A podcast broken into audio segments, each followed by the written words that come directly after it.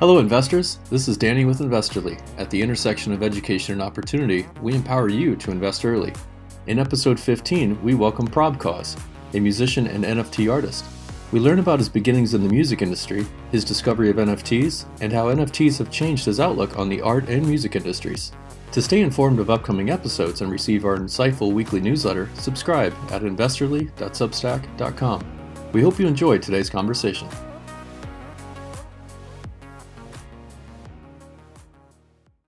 Why don't we just start with a little bit of who you are, right, before we dive into, I guess, the different areas and so forth, just to set the scene. Who is ProbCause? Where does that come from? And start from the beginnings, because at Investorly, we're really passionate about empowering others and hearing people that have either made it or are making its story so that others can understand where to start. Yeah. So I am a musician, first and foremost, always done both, always done music and visual art. But for the last decade, I would say my main career has been touring the country and playing shows. The last few years, that's ramped up quite a bit, and I'm playing bigger shows and playing more of them. And when the pandemic hit, I make hip-hop music. I kind of dabble in like the funk, and more than dabble probably in the electronic scene. So I'm kind of like involved in all these different communities. But in the last couple years, obviously COVID hit, the pandemic happened, everything slowed down, shut down and what. And so I started to kind of revisit my visual art. So I just had a lot more time and got really interested in the crypto space, which I'd already kind of been involved with peripherally, but just had more time to research it and navigate the space a bit more. During that time, the NFT space was just kind of like starting to pop off. And so I got really interested and became a part of that community and started engaging with it, started working on my own collections and research. And now I have a couple collections, one of them being Loosies, the other one being Skullies, which is kind of like my main project right now. That has become kind of the main thing in my life. I kind of infuse every part of my career the past decade into it. I do some music stuff, I do some animation stuff, I do some like illustration and painting, and kind of just like put it all into this one world and into this one community, like all-encompassing community, I guess you could say. ProbCause, that's really interesting. You know, we obviously want to talk more about NFTs and how your career has pivoted over to NFTs and the creative space in NFTs. But first I want to ask you, you're from Chicago, is that right? Yep. I live here and I'm here right now actually. Oh, nice. Chi-Town, I love it. Yeah. So can you explain or expand on some musicians or lyricists or artists that inspired you, that's from Chicago, that inspired you very early in your music career? Yeah, definitely. I mean, I grew up on hip hop for the most part. So I grew up listening to Twista, who's probably the person that people are most familiar with, and Common, of course, Kanye. But then like Crucial Conflict, a lot of underground Chicago hip hop stuff. There was this label called All Natural that I used to be really into. More like conscious hip hop stuff. And then of course, like the people of my generation, like the Vic Mensas and the Chance the Rappers and people like that who I've collaborated with. So really there's like a crazy long history of Chicago hip hop, and I've been inspired by it since the beginning stages of it. Very interesting. And I wanted to ask in some of the underground scene, how exactly did you get your start, and who was maybe a mentor that helped you maybe going to some underground shows or start performing, or maybe giving you some minutes on stage or something? This dude that probably not too many people have heard of, this guy named Longshot, was one of the first artists that kind of like brought me under his wing and showed me how to like, you know, hustle to get shows and hustle to get opening spots on shows, and just taught me about the grit and the grind of the whole thing. So I actually attribute a lot of my success in the music industry to this guy, Longshot. His name's Chad Heslop. Now he works with kids, still does a lot of music stuff, but he was just kind of like the type of gritty underground rapper that you think about when you think of Chicago. He was just like always down to perform, would rap in front of anybody, just loved the shit with a passion. So I learned a lot from him, just in terms of music, but also just my approach to everything, like just maintaining kind of like a humble attitude. It doesn't matter if there's 10,000 people at the show or 10 people at the show, just kind of always approaching it the same. So I got to ask this because I should have started off with this. Twofold. One, where does the origin of your name, ProbCause, come from, and what's the meaning kind of behind it? And then after we get that answer, secondly, can we also talk about, you know, you made a song with Snoop Dogg, and talk about how that went. Yeah, so ProbCause, it came, you know, so I grew up on all just like hip-hop culture in general, not just music. So I was really into graffiti. That's kind of actually how I got started making visual art, was with spray paint can. And so I used to write ProbCause. That was kind of like my graffiti name that I then took and turned it into my moniker for the stage, and then just kind of turned into like almost like a brand, I guess you could say at this point. So I hope that answers that question. And then there's also a lot of ProbCause, like probable cause. It's obviously where it starts from. With the Snoop Dogg song, yeah, I mean, absolutely crazy. We have in this artist Grizz, who I work a lot with these days, had this song called My Friends and I, and it became kind of like a hit within the electronic music community. And so when we made the follow-up to that, we were like, who's like the ultimate friend who you would like want to come to the party to have on this song as a feature? And his name came up. They share the same management. It was all fam. It all worked out. He liked the song, put a verse on it. And yeah, now we got My Friends and I Part 2 with Snoop Dogg. It's amazing. It's great. I was listening to some of the music earlier at the gym. And so I'm nice. Talk about investing in your career and the transition that you've made over the pandemic and COVID period to really dial in and dive into what you're doing with the Skullies and NFTs, and what was the thought behind it? How does that all happen? And really, I want to get into that aspect of it. Yeah, definitely. So, you know, to be honest, up until a few years ago, I was pretty I didn't know a ton about investing. I didn't know a ton about cryptocurrencies. It was really foreign to me. Like, the cool thing is that with NFTs, art is at the forefront of it. So it was like, okay, I understand that, you know, like I understand the visual representation of things, and I have a good, like, you know, I know what I like, and a lot of people tend to like what I like visually, aesthetic wise.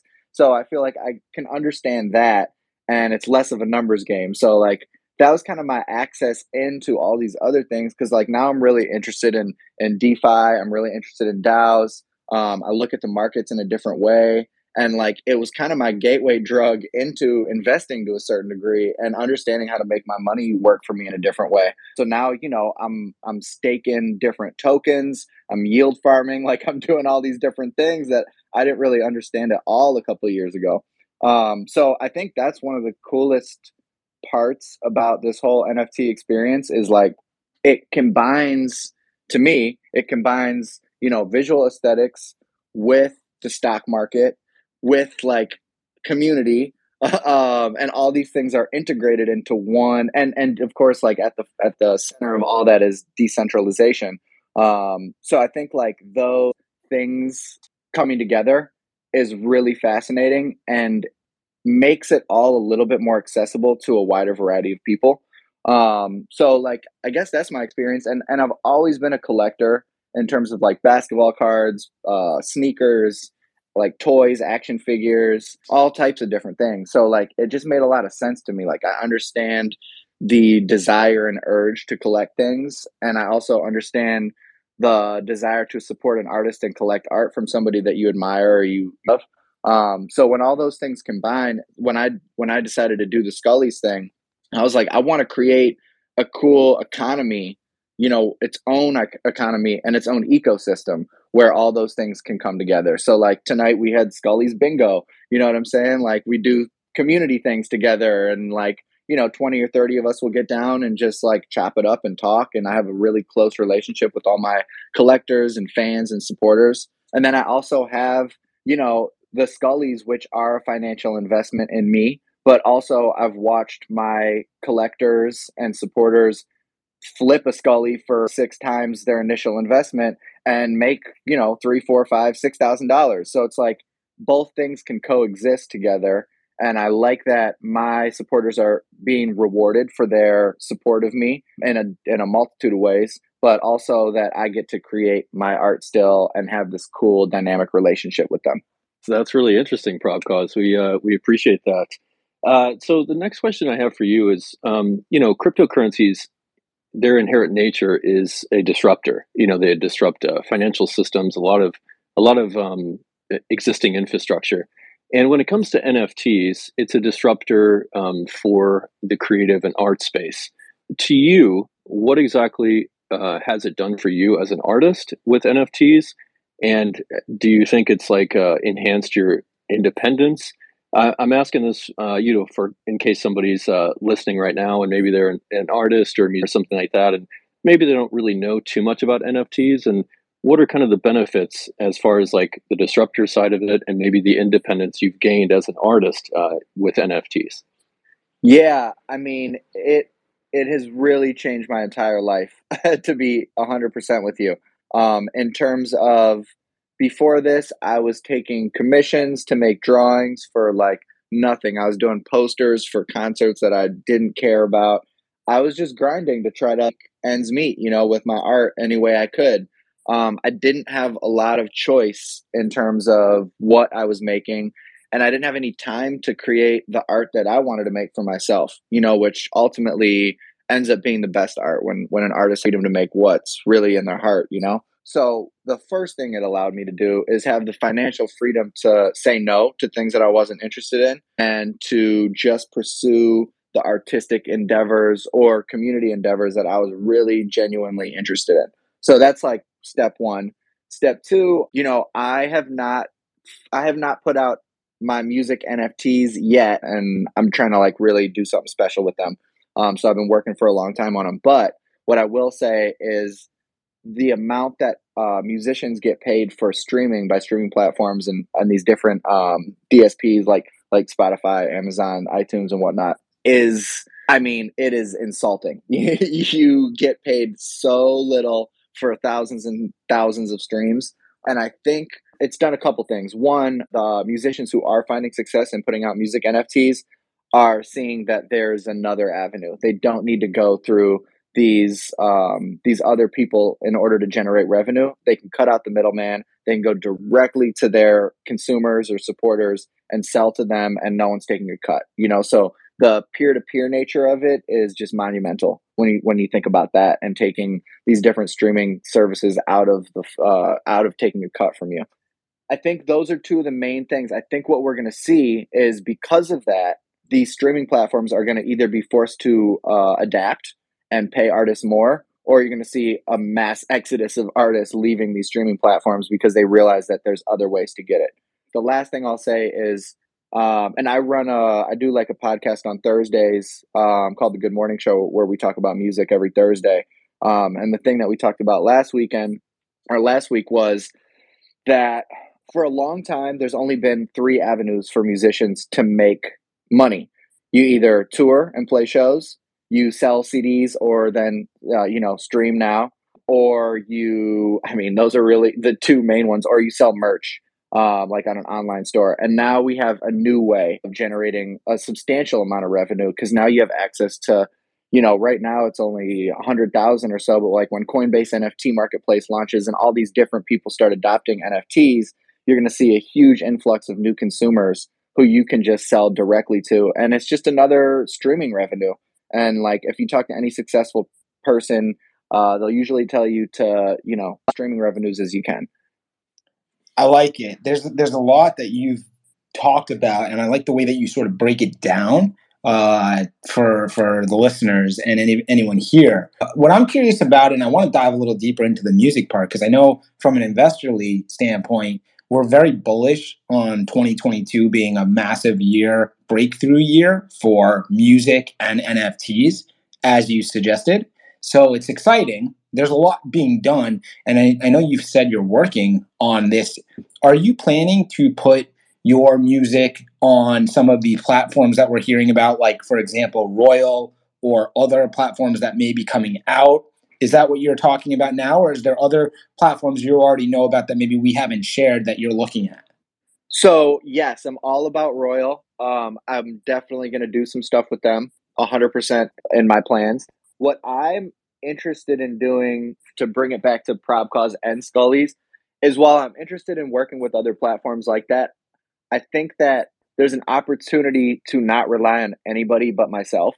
So what I'm going to do is I'm going to have a way to direct with fans through music NFTs where they can have ownership, where they can get royalties off of a song, where they can gain some of the publishing points from a song when it gets licensed for things, but do that without having to use anybody else, because like the middlemen have been taking money out of my pocket since I got in the game. You know what I mean? So a big thing that's important to me is being completely self-sufficient and creating, I guess you could almost say, my own platform.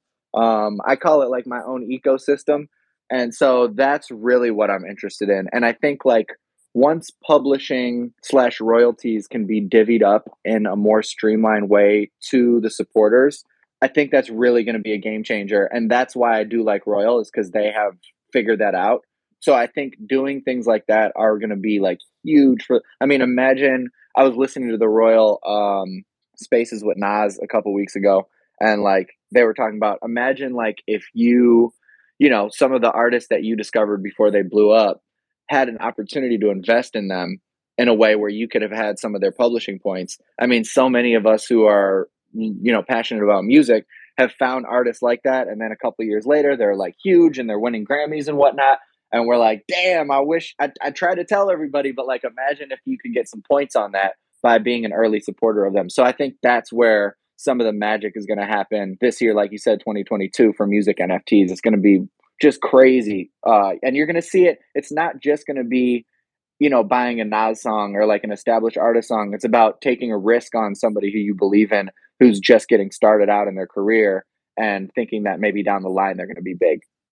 Absolutely. And I want to just go back a second to describe what Royal is, because a lot of our listeners may have no idea what we're talking about. And so to be clear, Royal is a decentralized platform for musicians created by Blau, the very famous electronic DJ musician, very popular in his own right, separate of the entire blockchain space, but is also very intimately involved in cryptocurrencies and blockchain. And he has started the new decentralized platform, Royal, that is not totally out yet. It will be out later in 2022, and it should be able to showcase musicians and give them a lot more of the profit and the proceeds of their art, their creative endeavors, their music, and at the same time is going to allow users of the platform to, as you are mentioning, ProbCause, to invest in in artists that they support, and possibly even reap some of the rewards as well of those musicians, those artists. So it's actually going to benefit everybody. The only people that will not be benefiting are the people and the companies and the conglomerates that have been taking advantage of the musicians for a long period of time. So Royal in 2022 as a platform is a super exciting starting point. There's others, but I just want to make sure anybody listening to this that may have no idea what Royal was, they have a better idea. And with that, I want to give it to Danny. Wow, I love it. I just learned a ton right there. Thanks a lot, Mike. Appreciate that. But ProbCause, a couple of weeks ago, we spoke to Brian Brinkman, and it was interesting to hear his perspective as an NFT artist and animator and illustrator about his kind of common theme and his thought process and how he creates some of his art so it leaves his signature. So it's to somebody with a keen eye, they would notice it right away that, oh, this is Brian Brinkman.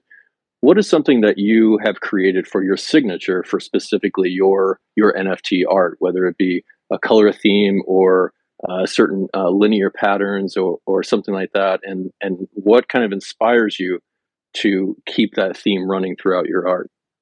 Yeah, I love Brian. And he has such a good signature style. Like, it's a piece of his immediately.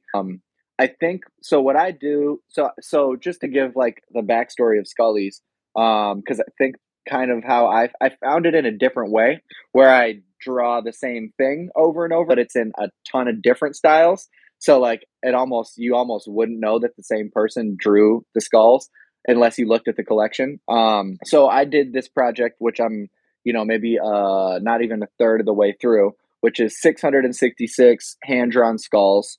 And it's kind of my take on generative art. I didn't want to do like a 10K PFP project. So I rolled dice in order to determine the traits of these skulls. So I literally sit there, I roll the dice, I have a big spreadsheet, I have like a property chart that I roll the dice against to determine the different traits, colors, species of the skull, like it could be an ape, a bull, whatever.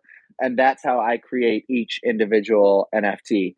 And what I actually have experienced is kind of the opposite of what Brian was saying, where every skull, I'm basically on this mission to draw a skull 666 times and have each one be unique and different and draw it differently, which has been like a really interesting artistic, creative experiment in terms of like, yo, how many styles can I really do this with?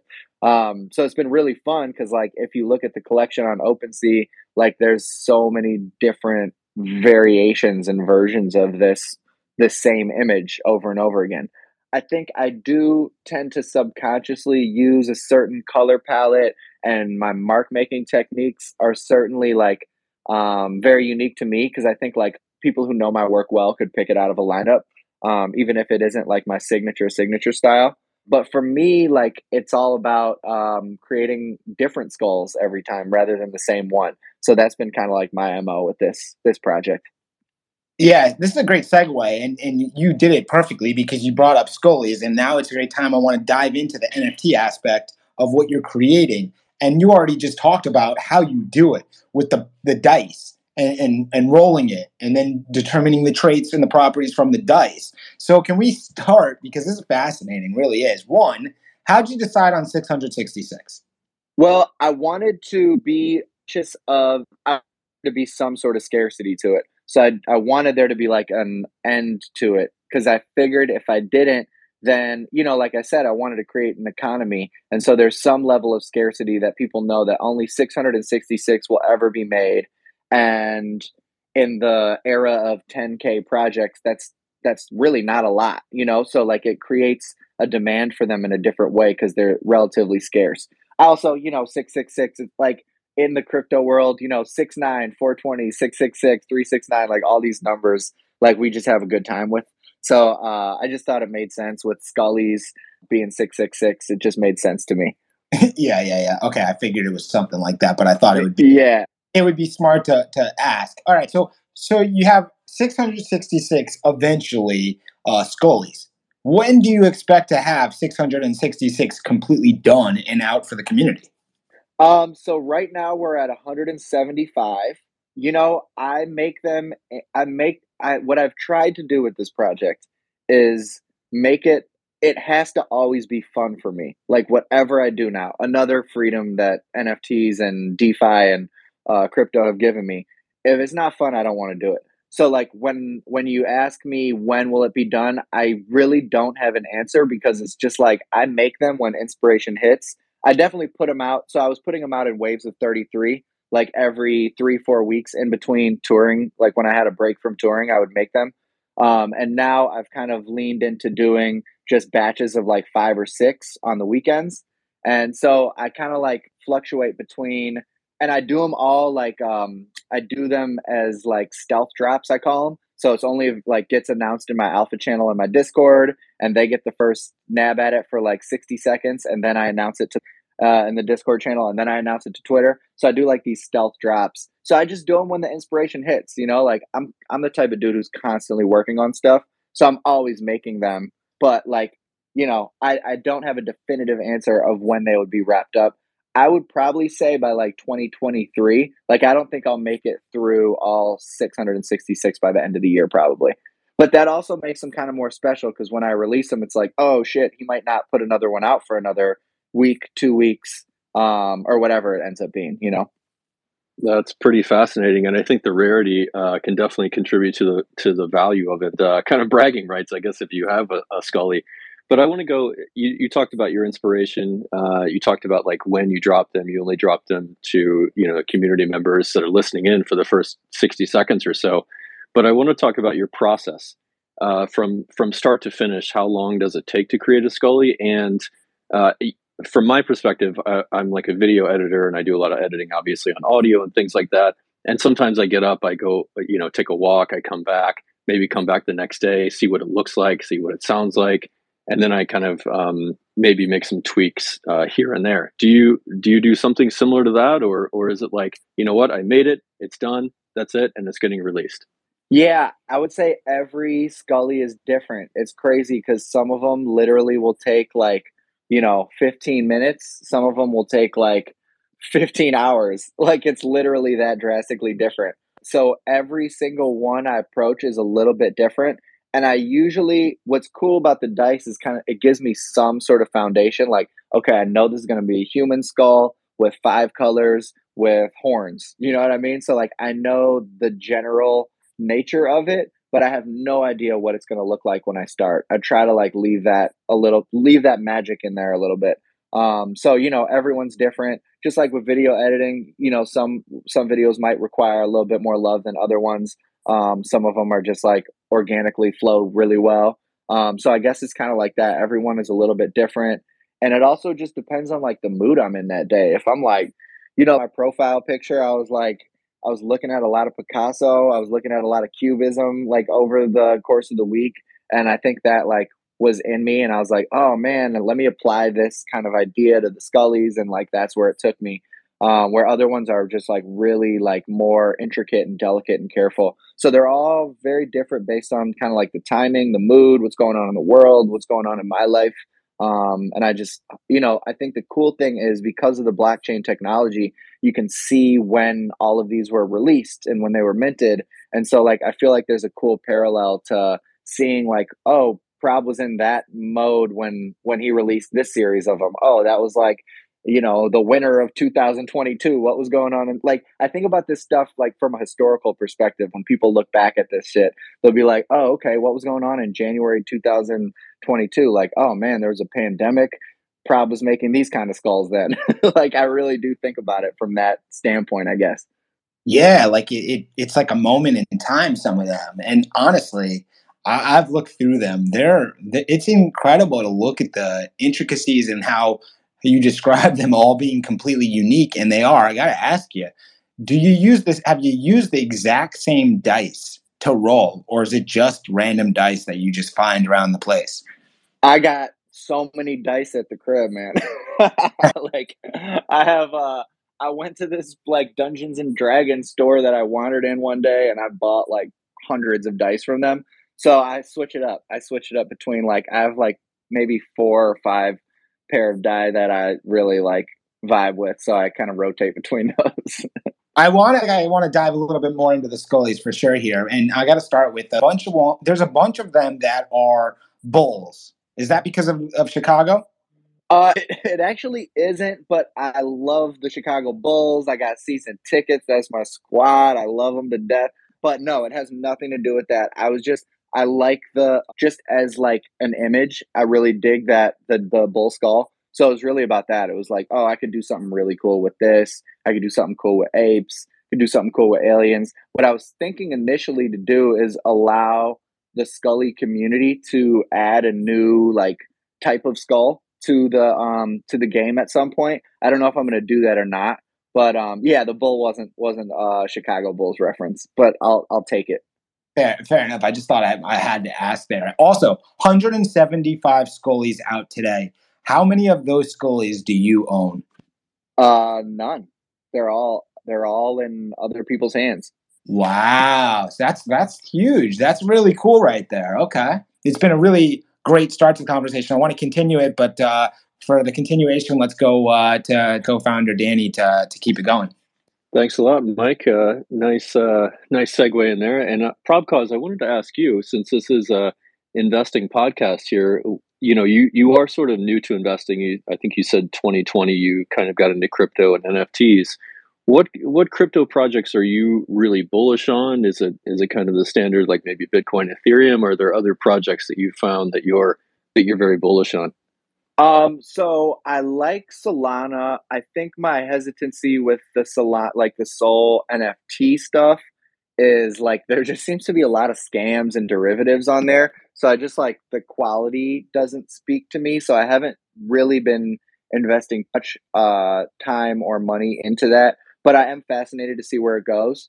I think Tezos is awesome also. just in terms of more accessibility for artists to be able to mint their work without spending an absorbent amount of money on gas fees. But I do like, there are soul projects that I am fascinated by and I think are very worthwhile. So I know that a lot of people are like using that as a starting point before they get onto the Ethereum blockchain.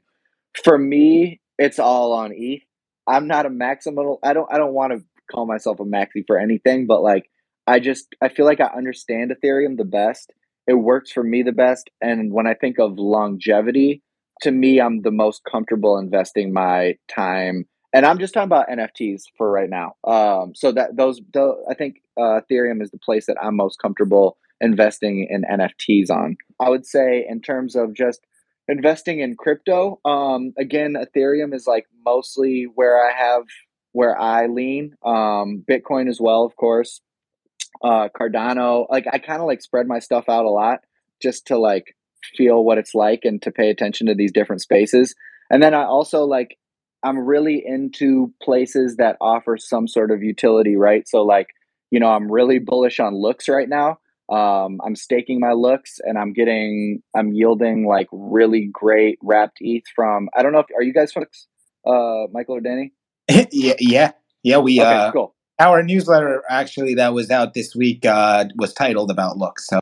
Oh shit. Okay. My bad. I mean, I figured that you guys are already know, but I like the idea of a platform rewarding participants for their faith, for their use of the platform. And I like the idea of being able to make some money off all the exchanges that take place on that platform. So Looks is like a cool one that I'm interested in right now, just off the top of my head. Yeah, I just have a quick question for you, ProbCause, and that's, you know, if you're going to perform at a venue, have you requested from the owner of that venue to be paid in some sort of cryptocurrency other than US dollars? I have not. I can't wait to, though. Oh, there you go. Just show him your wallet and be like, give me ETH, bro. Yeah, let me get the barcode. Yeah, no, I just haven't had the opportunity to really at this point, just because shows just start opening up. But I'm sure that that'll happen. And I've been offered to do a bunch of metaverse like DJ sets and stuff of that nature that I'm just starting to get comfortable doing again. And I would definitely like totally welcome being paid in crypto for that stuff. That's the way you got to do it for sure. You know, thinking about what you're saying right now, when things, I guess, improve a little bit and you're back on the road and performing, and even if you're doing it in the metaverse, the opportunity is going to be wild, but it's going to be cool to see the idea that you could be paid in cryptocurrency as opposed to being paid in, let's say, fiat for your time. Absolutely. And I also want to do more things so like my Scully holders, I mean, a lot of them already are coming to the shows that I'm performing at, but I try to just offer them, you know, a unique experience at the shows and make sure they can get in, get them tickets. But what I'd like to do beyond that is create, you know, visuals for the background of the show where maybe there's some AR animation that has some messages that lead people to like almost like a treasure hunt during the show, or just like a POAP for the show that then could redeem an NFT at a later time. Actually, I did for Coinbase, they sponsored Governor's Ball last year, which is like a big music festival. Brian Brinkman actually was the one who alerted me to this because he ended up redeeming the NFT at Governor's Ball. So I made an NFT for Coinbase, and everyone who went to Governor's Ball was able to redeem that NFT. If they were in attendance at the festival, they just scanned a QR code at the like Coinbase booth or whatever. So things like that, where these two things are kind of like merging, I'm interested in. I think POAPs are also a really cool like use mechanism for live shows. You know, we talked about how music NFTs would be one thing, but I think that having some like, okay, so for example, you buy a ticket to a show as an NFT. After the show, you get airdropped a poster from that show, you know, because your wallet already shows that you bought this ticket. And then maybe next year before that show comes, you have early access to buying tickets because you bought tickets the year before and you log in with your MetaMask and it sees that you had bought the ticket. You know what I mean? So like there's a lot of different ways that this NFT technology, not just like selling a music video, but using it as gated access to music festivals or shows. I think there's just so much potential in that space that hasn't quite gotten figured out yet, but like we're definitely headed there. Yeah, that's true. All right, so we got a little bit more time here, and I want to just quickly touch on a few things here. Let's talk about the different platforms, right? You use OpenSea. Do you have any experience using the other platforms like Super Rare, Nifty Gateway, Foundation? And if you do, what are your thoughts? Yeah, I've sold some stuff on Foundation. I've sold some stuff on Rarible. I have yet to release my Super Rare Genesis piece, but I'm working on that right now. But I love that platform, and I think they're really dope. And also, like, going back to the Looks stuff, they are doing a similar thing where you can earn like rare tokens by using their platform. Rarible actually does the same thing.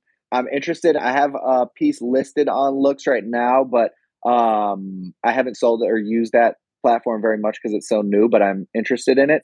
For me, it's not so much about the platform. It's really about the audience and connecting with the audience and having like a community who's interested in your work. And it's kind of irrelevant what platform you listed on. I mean, Foundation takes a larger cut. OpenSea takes the smallest cut and is more just like user-friendly, I would say, and accessible. But I think that at the end of the day, the platform is secondary to the artist. For sure. I would echo your sentiments. Talking about forms, talking about art, talking about selling art, you transition or at least evolve during this period of time from making music to art. You're making art, you put something out, and you make a sale. What's that feeling like the first time you make a sale of a piece of art that you created? Oh, I mean, it's crazy. It's crazy. It's addicting.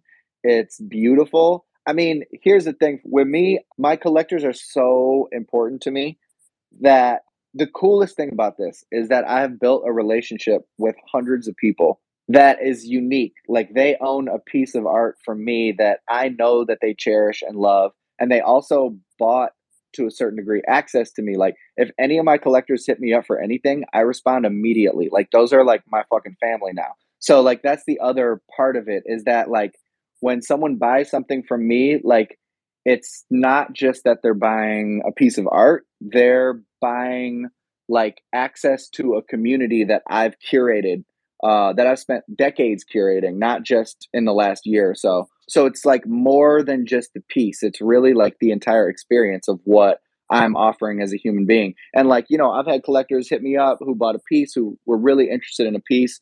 And I've built this relationship where I'm giving them advice on how to sell their NFTs. They start selling NFTs, and it all started from them kind of like entering my community. And they so much from the other people who are already in my community, who are experienced with this world of technology, who are offering them advice. So it's just like this really cool, like, reciprocal, I know I keep using this word, but I love like the idea of this ecosystem that is like fueling the collectors who will become part of the community, who then bring the next generation in, and everybody's kind of like winning together. And it's really special, man. And I know that's a long-winded answer to what does it feel like to sell a piece, but for me, it was like, oh, this is just the beginning. I can create this whole community out of this. It's not just one piece. It's like, let me create a bigger project out of this. Yeah, no, I love that. And I love that you talk about community, because that's one of the keys to the whole aspect of what's being created right here in this idea of Web3, NFTs, utility amongst it all. So I think that's kind of beautiful. I'd be remiss to not talk about custom portraits that you do in the Loosies. But Loosies! Yeah, but before we just go to the Loosies, I didn't get a chance to ask you, and I have to ask you. When you look at the Skullies, there's 175 so far. Amazingly, you own none. Do you have one of them that you're like, that's the one I want to own? Like, that's my favorite one so far. The one that I got is my portrait. I haven't released it yet, but I just vibe with this guy so hard. And so I don't know. I might weird thing where like, there is like a little bit of a sadness that happens when I sell a piece, because like I wanted to keep it for myself, but I also use that as the barometer of whether it's valuable enough. You know what I mean? Like, whether it's up to my standard. And so if I really want to keep it, which I feel like about every single skull that I've made and every Loosie that I've made, I mean, really every NFT, but Loosies especially and Skullies especially, like, I want to own all of them. And so I feel really good about selling them because I know that this is like something special. That's beautiful. And so let's talk about the Loosies quickly, because the Loosies are where you can get a commission. So just describe that, and remember that our audience may have no idea what we're talking about. So maybe, even if it's long-winded, break it down for anyone that's listening to the podcast. Yeah. So first of all, Loosie commissions are cut off. Like, I'm not doing them anymore because I'm just doing the Skullies. And really the only way you can win a Loosie's commission is if you're part of the Skullies community. We have like giveaways for them. So the last Loosie that I did actually was the bingo winner from like 3 weeks ago, our first bingo winner.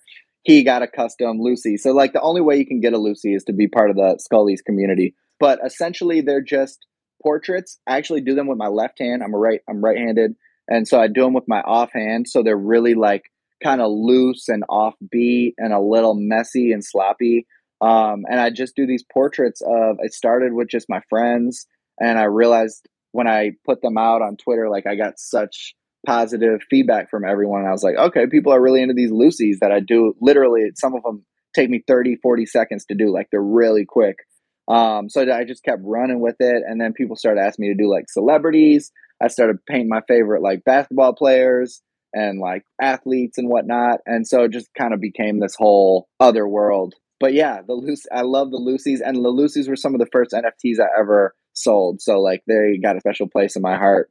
Yeah, the Loosies are kind of wild. If you have a chance, go to OpenSea, look up the project Crypto Loosies, and check some of them out, because you do have quite concoction of celebrities and then sports stars. Gotta ask you, while looking at it, I mean, there's a Macho Man one that's hysterical. Oh yeah, the WWF. I love those ones. Great. Rest in peace, Macho. Okay, you got a Steph Curry and you got a Michael Jordan and Allison. Who's your favorite basketball player? MJ. And actually, my boy Nem, who's in here, I just Nem owns the MJ one. Probably one of my favorite pieces I've ever made. Yeah, MJ all day. Love MJ. Like, hands down, without a doubt, my favorite ball player all time. All right, it makes sense. You're from Chicago. Fair enough. I mean, also it's Michael Jordan, greatest basketball player ever, so it makes sense. But it's pretty cool story to hear that you do it with your offhand. That's pretty unique. You know what's fucked up, man, is I started doing my left hand, my left weak, and so they like had this cool looseness to them. And then after I made like 100 of them, my left, I got so good with my left that they were becoming too tight, you know? So I was like, man, I'm gonna have to start doing them with my feet or something like that. Because like they just became like way too, there's no difference between my right hand and my left hand at a certain point. But at the beginning, they were really loose. So I just got to get back to the looseness. And now that I'm not using, now that I cut the commissions off for now, I feel like maybe I'll gain some of my looseness back with the left. Before we get you out of here, ProbCause, I know Danny has a couple questions but that are quick hitters, but I just want to leave my end here with the last question being, what does 2022 look for you, since we're in early January still? I mean, in your mind, how does 2022 look? A lot more collaborations with other artists in the space that I dig. Continuing to grow the Scully. I'm releasing kind of like a sister collection called The Boneyard. And so that'll be happening very soon. And that will also encompass a lot of the music NFT stuff I'm doing. So that's the main thing, is just work, like growing Scullies, continuing to build value for my collectors within the Scullies project. And I'm also touring a ton. I just got a schedule yesterday for all the shows we're doing, but I'm going to be playing a lot of shows, a lot of festivals all over the country. So be on the road for probably, good third of the year, which I will have the schedule up. Once we announce all these shows, I'll have it in my Discord and on my website and all that stuff. So anyone who is interested in like the music end of what I do, who's already part of the art thing, would love to have you come to a show and hang with us. Of course. Yeah. Going back to your profile pic there, it actually reminds me a little bit of some of the MC Escher sketches that just kind of came up. But anyway, so are you ready for some quick hitters here that I got for you? Yeah, let's get it. All right. Number one, what is something that you do in your daily routine that has contributed to your success? Meditate. Do I have to elaborate, or are they quick? Are they like one answer questions or one word answers? I'll elaborate. How long do you meditate, and what time of the day do you meditate? Thing in the morning, I usually do like a little yoga / meditation for, if I can, I try to do an hour. Sometimes I don't have that much time. And then I also been really into the like Wim Hof breathing stuff. So I try to do like my meditation, my yoga, my breathing, and then I feel like $1 million for the rest of the day. Fascinating. I love it. Who is one artist or musician that you would love to collaborate with that you have yet to do so? Fuck Redder would be one of them, and Killer Acid would be another one. One's an illustrator, one's a 3D artist. Love both of their art. It's just, yeah, those dudes are crazy.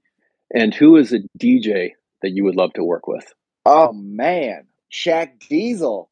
I feel like I've worked with a lot of my favorite DJs in the space.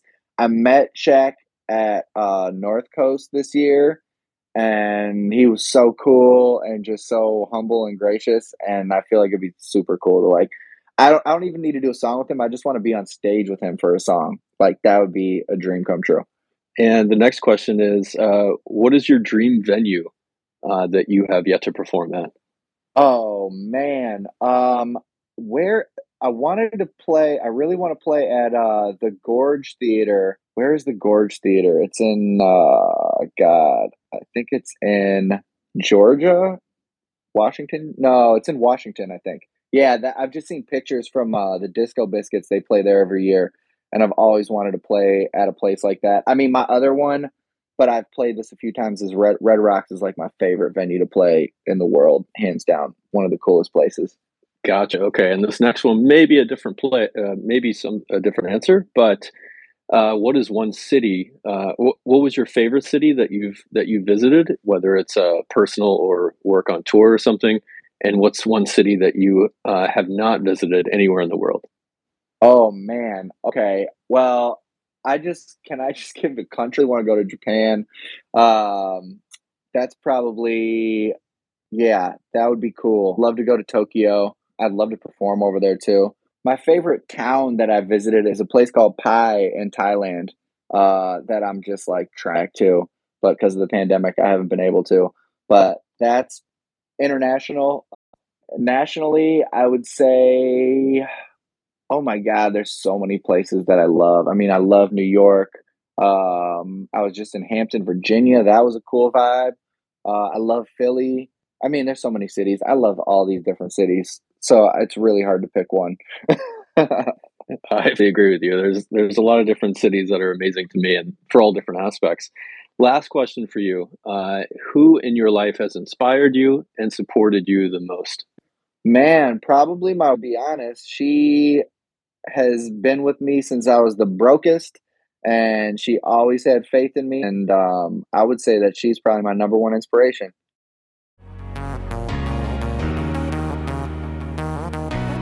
We'd like to thank ProbCause and the community for a great conversation.